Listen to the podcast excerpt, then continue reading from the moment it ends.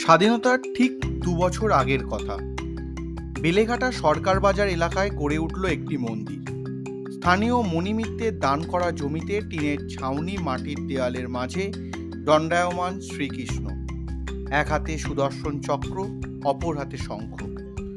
সাধারণভাবে শ্রীকৃষ্ণ মন্দিরে যে ধরনের বিগ্রহ দেখা যায়, তার পরিবর্তে এখানে ভগবান শ্রীকৃষ্ণের পার্থ সারথী বিগ্রহ স্থাপন করা হয়। শোনা যায়, গীতা পাঠ শেষে ঘুমন্ত অবস্থায় মণিমিত্র স্বপ্ন দেখে যে পার্থসারথী রূপী কৃষ্ণ পুজো চাইছেন। তার এই স্বপ্নের কথা প্রতিবেশীদের জানান। তাদের সহযোগিতাতেই এই বিগ্রহ মন্দিরে প্রতিষ্ঠা করা হয়। পরে উনিশশো সাতাশি সালে টিনের মন্দিরের জায়গায় পাকাপাকিভাবে স্থায়ী মন্দির গড়ে ওঠে। স্বামী লোকেশ্বরানন্দজি মহারাজ নতুন মন্দির উদ্বোধন করেন। প্রথম দিন থেকেই নিত্য অন্নভোগ সহকারে পাত্রসারথীর পুজো হয়ে আসছে। পরবর্তীকালে মন্দিরে স্থাপিত হয় শিব, হনুমানজি ও সিংহবাহিনী দুর্গা মূর্তি। তাই জন্মাষ্টমী ছাড়াও রাধাষ্টমী, পয়লা বৈশাখ, হনুমান জয়ন্তী ও দুর্গা পূজাতেও বিশেষ পুজোর আয়োজন করা হয়।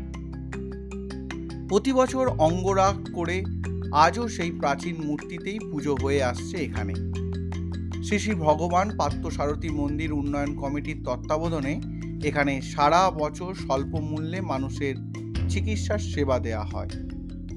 সাতাশি সাল থেকেই জন্মাষ্টমী উপলক্ষে এই মন্দিরে ছ মাস থেকে দশ বছর পর্যন্ত শিশুদের কৃষ্ণ সাজার প্রতিযোগিতা হয়ে আসছে।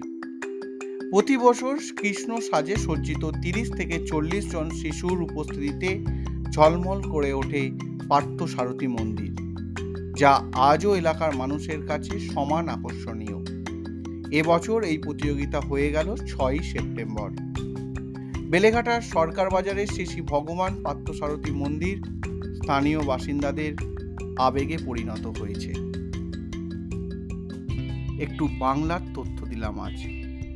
বাংলার কোণে কোণে গড়ে ওঠা সেই সমস্ত তথ্য যেগুলো আপনাদের চোখ এড়িয়ে যায়, তার মধ্যে থেকে একটি তথ্য বেলেঘাটার পার্থসারথী মন্দির আজকের পর্বে রইল। কীরকম লাগল নতুন তথ্য পেয়ে অবশ্যই আমাকে জানাবেন। আর আর একটা কথা জানাই, এই কৃষ্ণ সাজের সজ্জায় যে প্রতিযোগিতা হয়, তার ছবি আমি পেয়ে এই এপিসোডটি করলাম। এছাড়া আজকে যে সমস্ত তথ্য পেলেন বা আমি যে সমস্ত তথ্য দিলাম, সেগুলো বর্তমান পত্রিকা থেকে নিয়েছি। তাই এই রকম আরও কিছু তথ্য জানতে অবশ্যই বর্তমান পত্রিকায় চোখ রাখবেন। আজ এখানেই শেষ করব। দেখা হচ্ছে নতুন কোনো এপিসোডে ঠিক এই সময়। ভালো থাকবেন। টাটা।